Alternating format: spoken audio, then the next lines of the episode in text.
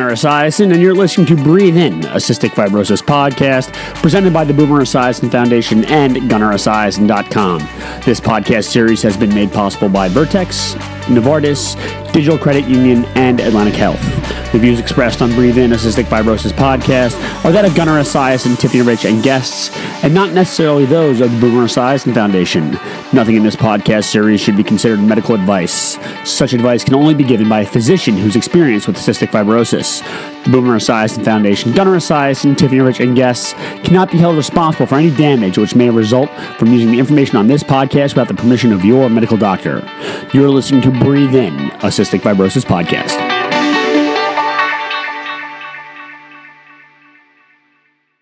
Oh, we're back for a, another episode of Breathe In, uh, joined by Tiffany Rich. You'll hear an interview later in today's uh, podcast, but for the first half, it's just going to be me and Tiffany talking. So, hey. Tiffany, how you doing?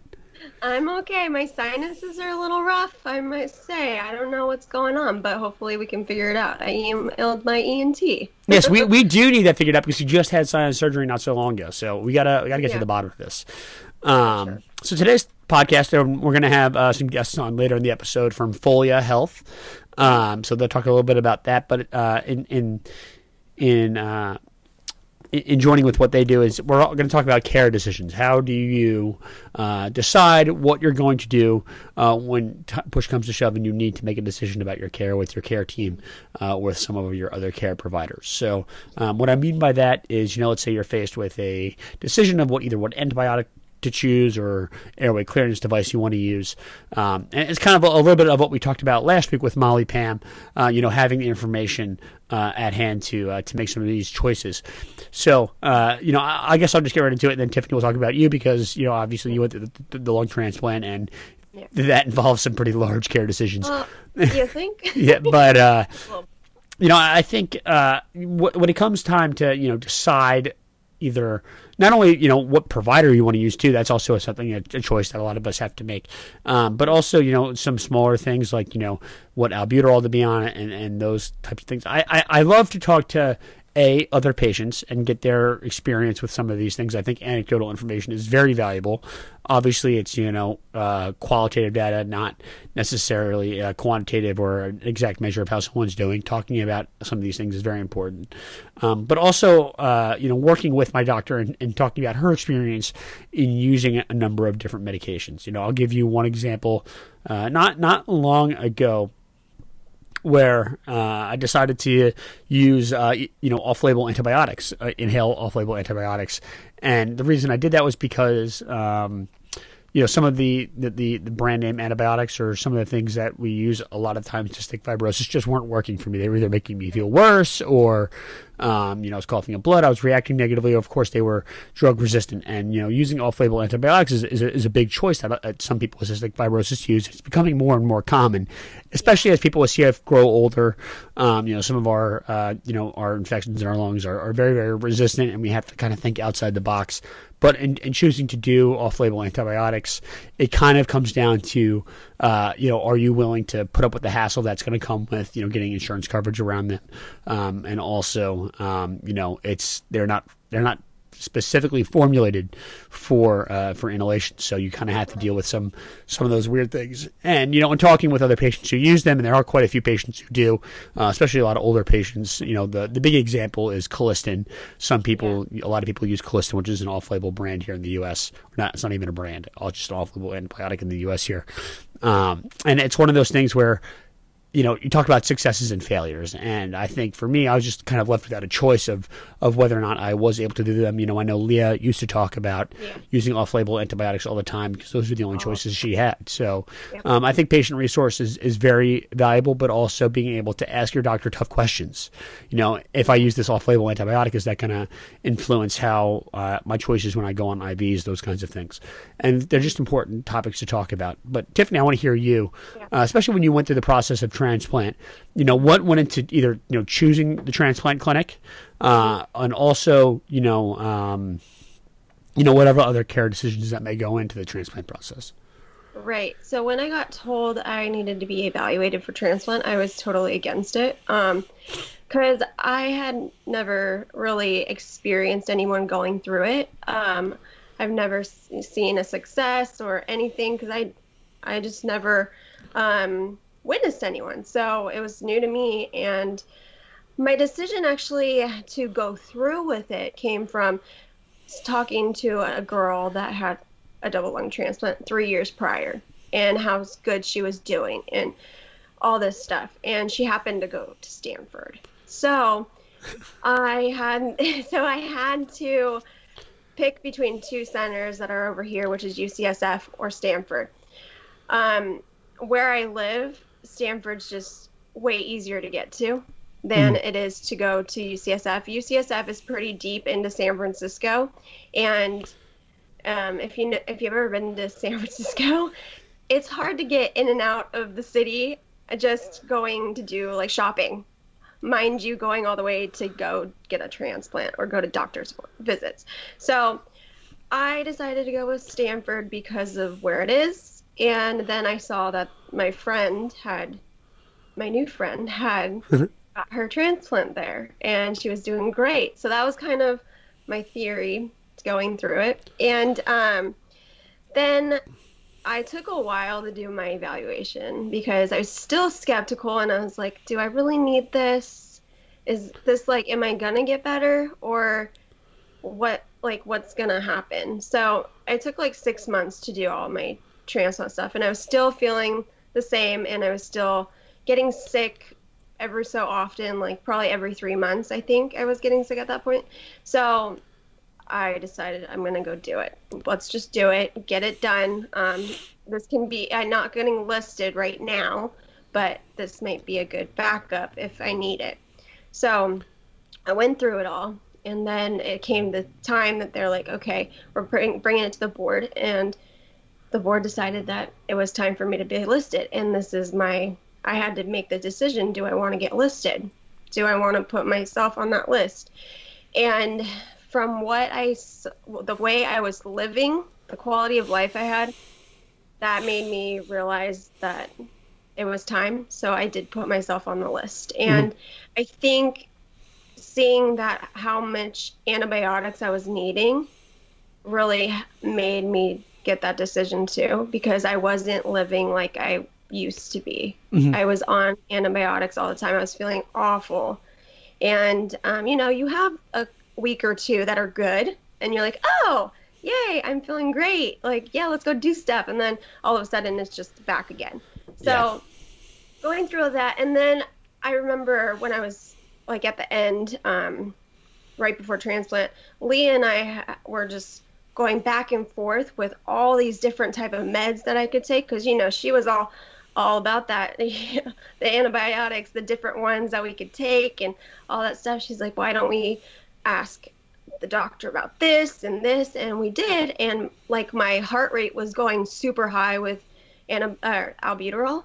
So I had to go make the decision to switch to Xopenex mm. because of the fact that my heart rate was going way too fast and I was losing weight easily at that. So I had to go make that decision. And then finding the right doctors, especially when I was in the hospital, that was a whole different process because in the hospital I didn't have my my CF pulmonologist. I was at a hospital was near my house, um, which I'm under Kaiser. So Kaiser's just like has hospitals everywhere here. So um, when I went to the hospital, they, the doctors there didn't know anything about cystic fibrosis, and they didn't understand that um, I did need the oxygen, or you know, they tried to turn off the oxygen before, and I was like, no, we don't do that.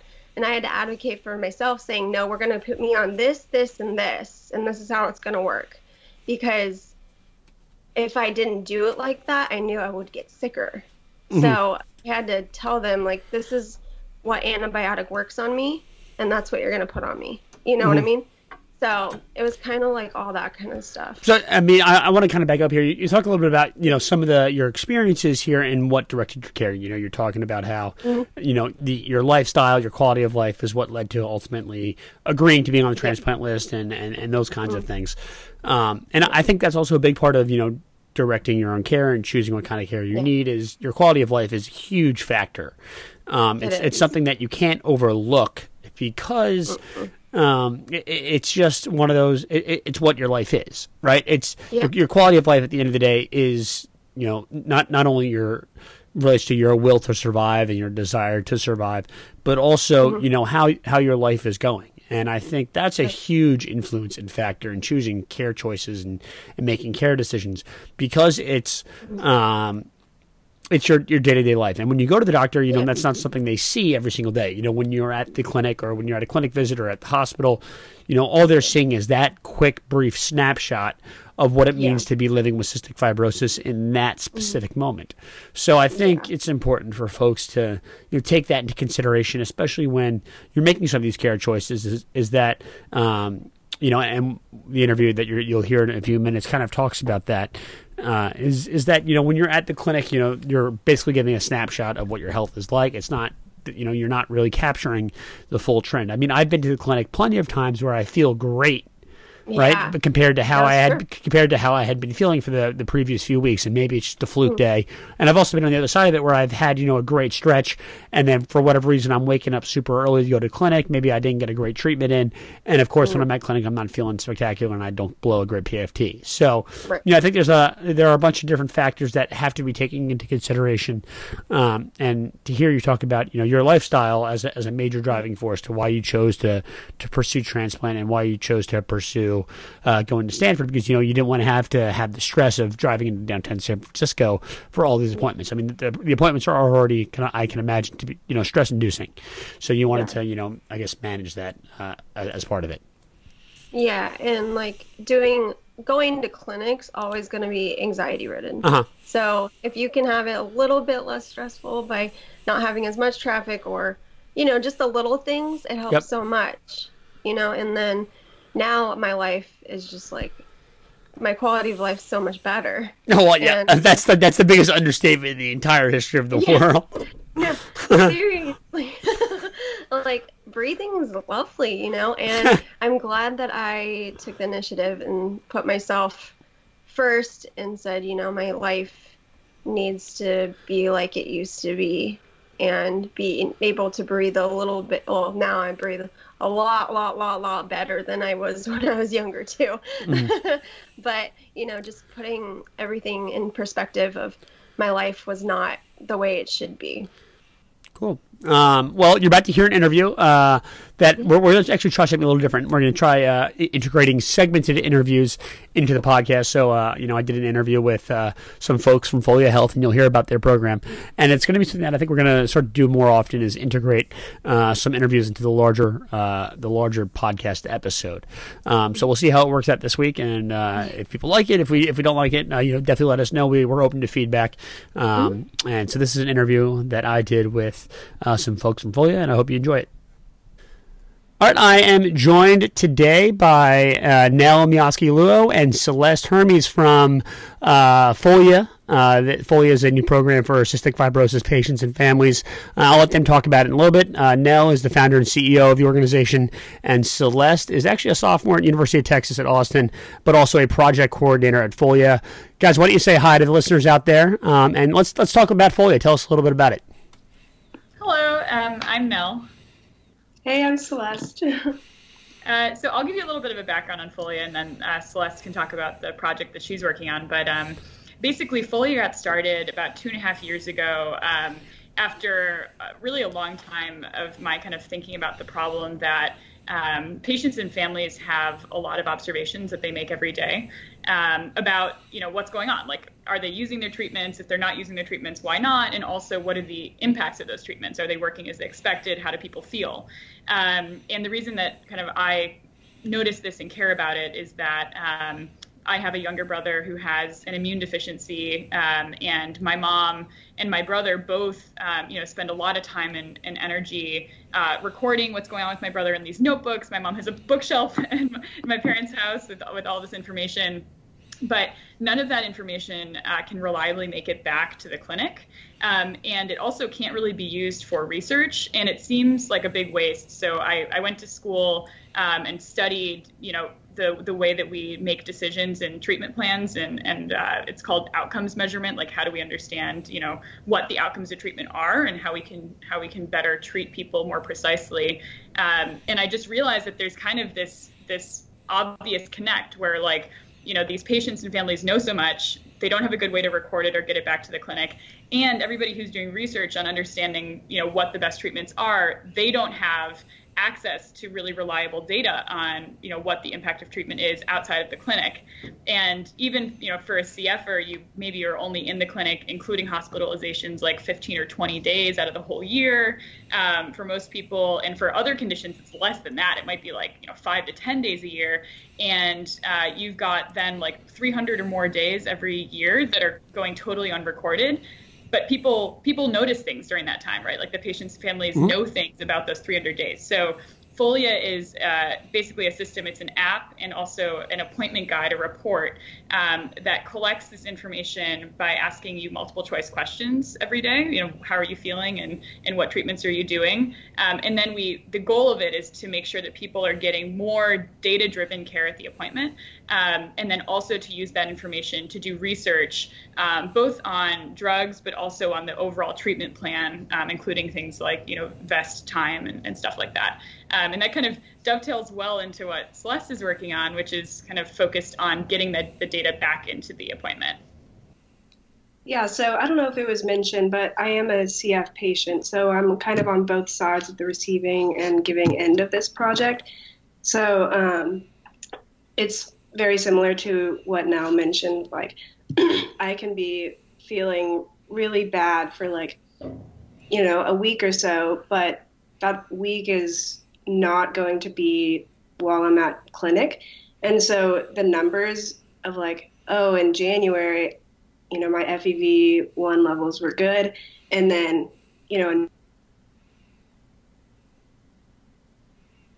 obviously that decline that they're not seeing and being able to go back and see, oh, yeah, like I wasn't feeling great there. You know, my workouts were really hard um, in comparison to you know what they are now, for example. So basically, what we're doing is um, we found that people are filling out their information, but they're not bringing it into clinic, and so I think the main reason for that is it's an automated age, and everyone's used to oh, it'll just be automatically there. They'll have it, but that's not the case. Um, it's a lot of patient um, initiative that, I mean, we're so busy. We don't have the time to print out the you know the appointment guide, bring it to clinic, remember to bring it to clinic, and um, have that conversation with the doctor that needs to be had from this information. So we're having really good information, but it's not being you know transferred to the clinic to be useful. And so basically, what we're doing is creating a provider portal that um, you know the doctors and the care team will see before the uh, patient even comes in, and so they'll have that data. They'll analyze it um, and you know see the trends, see if there's something that needs to be addressed in the clinic, um, and so then that'll have more accurate information that will help the patient um, and have diagnoses earlier than you know possible ones if they didn't have that information. Mm-hmm. So basically, we're creating a um, kind of a test for the next three months or so uh, with Dell, and we're basically going to be figuring out if this is a viable option for us, like having the provider portal, and if that's working. Um, so I had a meeting with uh, the care team there, like, okay, this is what we're going to do, and right now we're just testing it out with a, uh, you know, an online uh, document sharing website. Um, but basically, if this works out and the providers like it, the patients like it, then we're going to make a provider portal of our own that'll be even easier and even more automated. So right now we're basically trying to get the patients to give us the permission to do that. Um, so I think we have three or four right now that um, we we can do that for, and we're trying to get more to just give out give us that okay to you know continue on with the clinic uh, automated appointment guides. So what it sounds like is you have a, to me at least, it sounds like you have a bit of a qualitative versus quantitative um, uh, journal. It's almost like an online journal that patients keep and that they're sharing with their their care providers to help make informed decisions. And you know, I've always kind of felt that you know, whenever I go to clinic, you know, on let's say Tuesday in the middle of March, you know, I'm just getting the one snapshot of my clinic visit there. It doesn't really account for the three or four months between clinic visits. And, you know, for me, someone with CF, and especially in the Northeast, winter is always, for whatever reason, a bit of a tough time of year for me. You know, I have a lot going on. It's cold, it's cold and flu season. Um, and that's not always captured. You know, I may wake up with a sniffle for, for a handful of days. You know, I may get in touch with the clinic and, you know, we may just keep an eye on it.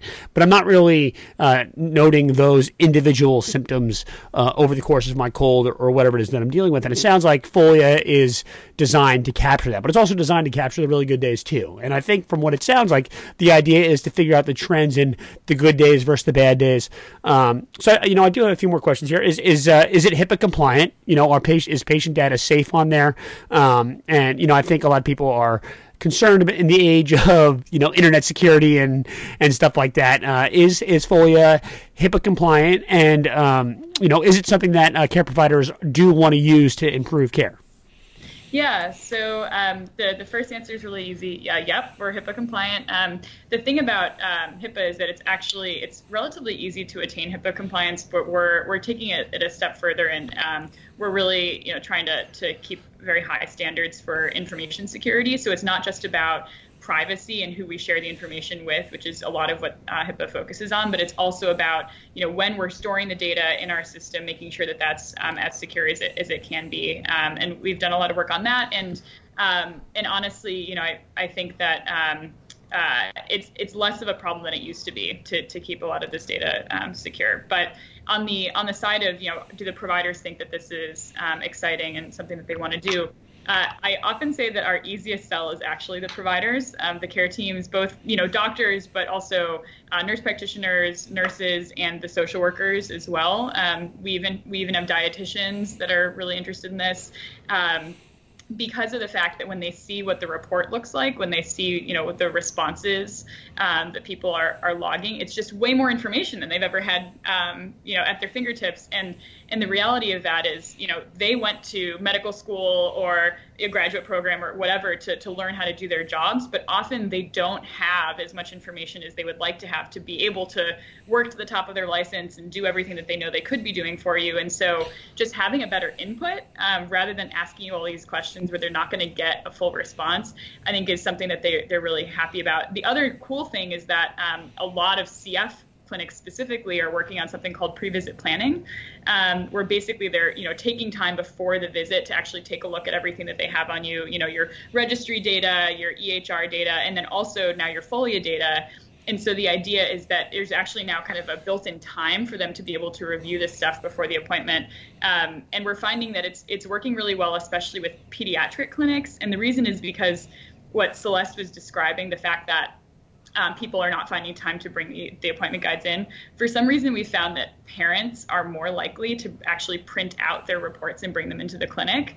Um, I think it might just be because they tend to be a little bit older and maybe a little bit less um, uh, like assuming that things are automated um, and they also probably have a little bit more time than the patients who are trying to juggle treatments in real life you know and everything else so a lot of this automated um, appointment guide stuff is really necessary for the for the patients um, but the parents seem like they maybe they're just more likely to have printers. It might be that.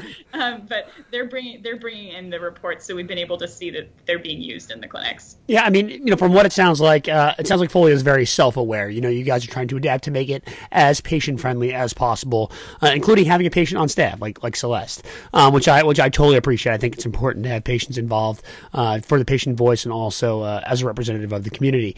Um, now celeste you know i want to ask you as a patient who is also using Folia, you know what what what benefits have you seen out of it um, in your as far as your own care goes, uh, and what do you want to see uh, for other patients from Folia?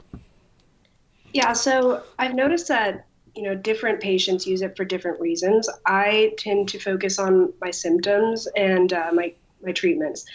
So I've noticed like if I happen to miss a treatment, I'm a lot more self aware of my health. Um, and I think that's super important. Like it gives you a better idea of how effective your treatments are, and understanding that will make you more inclined to do them. Um, so I found like, oh, I missed last night's treatment, and I'm like coughing a lot this morning.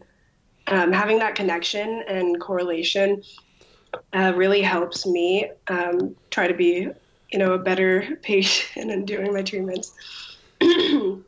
but um, I've I've found like you know having uh, certain dates of like oh this happened and being able to go back on that. Because I mean I know um, you know in clinic or a doctor's office they're like so what's the last time you felt this symptom? And you know like remembering it's hard hardy like maybe that was a month ago or maybe it was a week ago. And having that defined date of this symptom um, it helps a lot. Um, and even tracking you know your vaccines like i know so many questions like when's the last flu shot? And i'm like i don't know. It was fall i guess. But you know having those defined um, data points helps so much in clinic and just understanding and being self-aware of your disease Mm-hmm. I mean, I, I, agree with what you're saying there. Um, I think it's important for patients to know that they have control of their, their medical information and also, you know, be able to, pr- to share that with providers in different situations. Obviously, we're, we're also humans with cystic fibrosis, so, you know, we have other issues. You know, last year I think I had a skin infection at one point and I had to go see a dermatologist and I was, you know, going through all of my CF files and the guy kind of had like his, like this, like, what are you talking about look on his face. And at the end of the, at the end of the, the appointment, he like made this recommendation that totally like was super counterintuitive to my CF care at the same time, and I had to figure out a way to balance it. So, like, you know, I'm playing uh, you know, the phone operator between the dermatologist and my cystic fibrosis doctor, and we're trying to figure all this out, and it was just a, a nightmare. So it sounds like, uh, you know, the data points that you're putting in there and you're able to reference yourself is can also be helpful uh, in, in, that kind of situation as well. Uh, so Nell, we actually met last year. I think it was at University of Vermont where I saw yeah. you give a presentation. Um, you know, how how are you getting the word out there uh, about Folia? What are you doing to engage patients and families uh, about building the program? Um, and is it available for everyone? or or what what what what what is that like for Folia? Yeah, yeah. So um, it was great to meet you. I was in Bur- Burlington at the Family Education Day. Yes, that's um, what it was. At University of Vermont is one of our is one of our pilot centers. Um, so so basically, you know, we think that it's really important that we have kind of a, a bottom up um, approach to reaching families because ultimately um, you know, this is something that you really, it really matters that your clinician knows what mm-hmm. folia is so that they can use the data effectively in the clinic. And it also matters that as a patient, you know that, you know, your clinician is open to looking mm-hmm. at this information mm-hmm. before you go and go to the trouble of tracking it. So what we do is um, we basically create relationships with clinics um, and we're starting, we've been doing this with our, our pilot programs, but uh, we're starting to do this at a broader scale this year, uh, where now that we're kind of exiting the pilot stage and the thing the thing works basically, um, we're we're now um, adding a bunch of clinics. So we're actually talking with um, 18 different CF clinics right now, um, and we're calling this right now we're calling it the Folia Provider Program. It's kind of a dumb name. We're looking we're looking for a better name, and we're going to have a, a, a, like a launch of it in March in March, and we'll have a better name by that point. Um, but the the goal of this program is basically to have uh, uh, more than 20 different clinics across the U.S. and CF that are telling their uh, patients about Folia, getting them signed up, and then um, and then also accepting the data back into the clinic. And we're really excited to see, um, you know, how that can improve the communication at the appointment, but also how that can um, allow us to do some really interesting research with those clinics as well, especially ahead of like the triple combo coming out and things like that. It would be really cool to see, you know, how people's data change over time.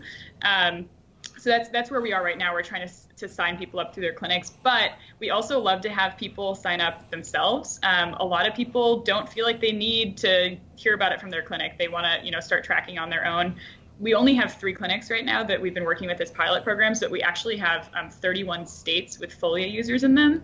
And it's largely just because people share Folia on Facebook and through their groups and um, communities.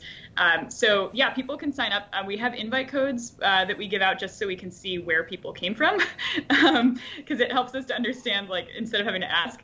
Um, so, the invite code that we have open right now is uh, we have Fresh Start 19. So it's Fresh Start 19, um, everything in caps. Um, and that's uh, that's what I mean, anybody can use to, to log on to Folia and start their account. And it basically just tells us that you're a CF um, patient or family member who heard about this not from your clinic. Cool. Yeah. So, um, it, interesting you, you hear about that. And you're also talking about the research aspect of it. So, if, if you could talk a little bit more about that, you know, what is the, the goal with the uh, the research that may be coming from Folia? Are you, are you, are you sort of saying that you're acting as somewhat of a, a supplement to the already existing cystic fibrosis patient registry that tracks more than what the patient uh, registry does track? I mean, you know, a big bone of contention in the patient community right now is that the registry is not adapting to yeah. the changing environment that is cystic fibrosis. You know, we're in this kind of situation where um, the, the, the, disease is changing so much, and the registry is a big reason why we've gotten as far we we have, and we were able to track patterns and and and, and statistical outcomes there. But it just isn't changing quite fast enough. It's not keeping up with the patient community and how we're and how we're changing. So is that sure. the, the gap that Folia is trying to fill for CF? Yeah, I mean that's uh, that's not just the registry. It's actually like a lot of uh, electronic medical record systems, like EHR, EMR systems, have the same problem. They're just they're not necessarily tracking data in the way that we need it to be tracked now, like in the 21st century, especially when we're thinking about doing advanced analytics and like predictive stuff. Um, uh, that needs a better data set, and it all comes back to the fact that we're currently tracking a small number of days per year and we're missing out on so much. And so you really can't have the same level of certainty when you're trying to do these uh, more advanced analytics with these old data sets. So mm-hmm. um, so basically yeah i mean we're, we're looking at doing very similar types of research. We we think about it in terms of you know any type of treatment uncertainty where it's not totally clear like what the right treatment is uh-huh. uh, for someone, or it's not totally clear that their treatments are doing exactly what you might expect. Um, that's where there's a really good research opportunity. And what we would love to do eventually um, is to have that research actually help us to kind of subdivide different groups of patients so that you know when you walk into the clinic and you say hey like i'm having you know side effects from a from a drug then they would say okay you're in this group of patients that like have you know this mutation and they're having this side effect. So based on that we know that those people do best on this. And like you can you can make you know much faster decisions on people's treatment um, and be more proactive so that it's because the reactive stuff i mean as you guys know it's really frustrating but it's also bad for your health. Like you end up you know having more issues and um, you know you can have exacerbations and stuff. So uh, so that's kind of the the dream for us is that we can help to to kind of bucket patients better and, and make more proactive treatment decisions. Gotcha. And now, Celeste, on your end, you know, obviously that there is some apprehension on, on the side of patients to get involved in some of these kinds of things. I feel like patients live by this mentality, you know, I've survived this long, why should I change? You know, so I, I'm wondering, you know, from your perspective, what would you say to patients who are either willing to uh, get involved in Folia or may have their, um, you know, may have some hesitations about it? Uh, what, what, what do you think they can get out of the, the entire program as a whole. Wait, sorry, you uh, you cut out for a little bit. okay, right, well, we'll go right back through it. So I'm kind of wondering, uh, for, for from the patient perspective, you know, what do you think uh, patients will get out of it? You know, so obviously some patients are um, apprehensive about change and uh, they're they're hesitating to you know get involved with you know this electronic world of medicine that we're kind of on the forefront of. You know, before you know it, telemedicine is going to be the norm and, and those kinds of things. Um, so what, what what would you say to those patients? Who may have some hesitations, and uh, you know, what do you think they'll get out of it? Yeah, well, um, you know, like we were just talking about, times are changing, um, and things are being tracked everywhere with sensors and all of that information.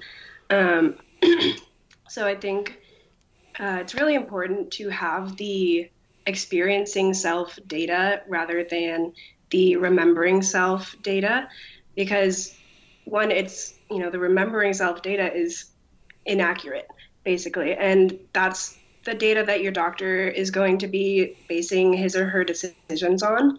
Um, and so I think to be at the you know prime of your health, I think it's super important that the data is not skewed, um, which is you know kind of what they're receiving right now. And I think Folia is able to give that accurate data and you know, we're working to have that for all patients. So I think it's super important if you want the the best help you can from your doctors. Cool. Uh, that's really good advice. So uh, we're running out of time here, and I'll you know I'll give you guys the last word of the interview. Um, now we'll go we'll go with you first here. You know what do you, what do you want patients to know about Folia? Why should they be using Folia? And of course, where can they find Folia? Yeah, yeah. So uh, I'll start with the, the second question first. So um, you can find Folia um, in two places. So if you have an iPhone, iPad, any type of Apple device, you can just go to the App Store and search Folia Health. Um, if you don't, you can always uh, go to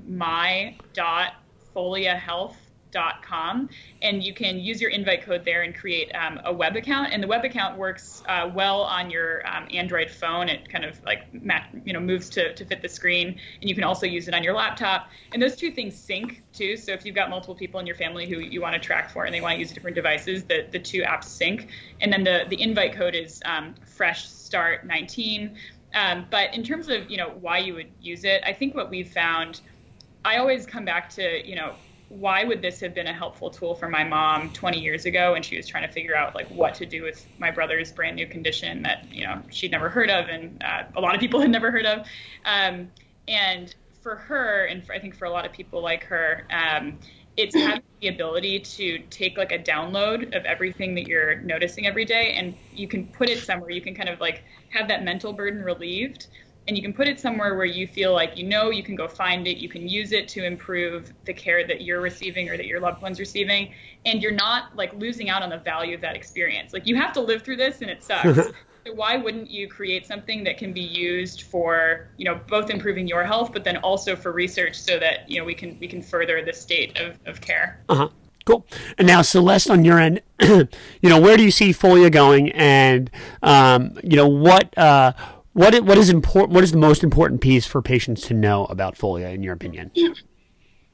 Well, I think it's a super important tool to just kind of feel that self control, mm-hmm. um, because yeah, it is really easy to get caught up in life and um, you know kind of forget about okay, I have all these responsibilities regarding my health, and having one place where um, you can have all of that information can definitely put both you and um, if you you know have a child who has CF, um, you and your child at ease. And I think Folia will eventually you know get to all um, all diseases that are you know long term and um, I think that's kind of what we're working on right now. Um, you know, adding different um, what is it now? Like autoimmune conditions and yeah yeah. Um, just like different conditions um, different diseases so that everyone can have um, the same advantage for their health.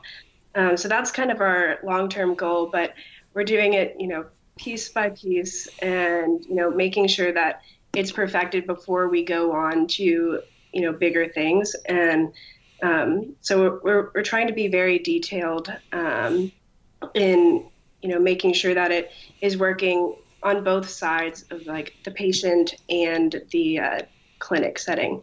So i'm really excited to see where it goes. Well I, in boston actually also this summer to work with us on it. Yeah. Oh, Bo- boston is awesome. I'm very jealous that you're going to be there all summer. Uh, I, would certainly love that city. Um, well nell and celeste thank you guys for joining us uh, on the podcast. Um, final thing, I, you guys have a social media presence. Are you guys on, on Facebook, Instagram, Twitter? You know, where can where can people find you there? And then of course it's my dot folia f o l i a health dot com. Yep, that's right. Um, yeah, so we're we're on Twitter, uh, Instagram. You can just find us by searching Folia Health. Cool. Well, thanks, guys, and uh, we I appreciate the interview, and uh, have a great day. All right. All right. Thanks, Gunnar. Thank you. You too. Bye. All right, well, that was a great interview. Um, I really enjoyed uh, the folks from Folia. I hope you enjoyed it too. Um, this has been a good episode. Um, again, uh, we are excited to share uh, some of our care directions with you and how we choose to influence our care. And hopefully, Folia can be one of those things that you can use uh, to influence your own care. Um, so, if you want to listen to us, we, re- we post every Thursday. Um, Tiffany, where can people find us? They can find us on iTunes, SoundCloud, Spotify and gunneresiason.com. And yeah. if you go on iTunes, give us a five star rating, subscribe, and definitely leave a comment because we like the reviews. Yes. And if you guys want to uh, find us on Instagram, we're at at breathe underscore in underscore pod. And if you guys want to email us, we're at breathe underscore in underscore pod at esiason.org. Yes, we are. Well, thank you so much. That's Stephanie Rich. I'm Gunnar Esiason. We will talk to you next week, next Thursday. Have a great weekend, folks, and uh, we will see you next week. Bye.